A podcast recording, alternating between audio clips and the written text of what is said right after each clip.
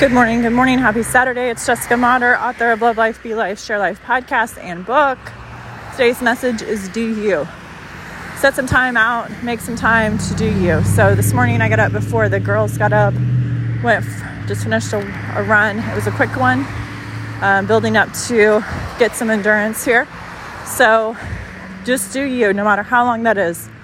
Get out, get some fresh air. If you walk, if you run, you ride a bicycle, whatever, scooter, whatever, get out and do you, get some exercise. You'll feel better, you'll get some fresh air. Um, I don't know about you, but it helps me focus on what I need to do today to be more productive, to live my best life. It also helps with my anxiety. So, do you. Do what you need to do for you, what's in your heart that you need to do for you. Because when you take care of you, you can pour from a, a full cup versus an empty cup. So, I hope you have an amazing Saturday. Let's do you today. All right. Have an amazing day.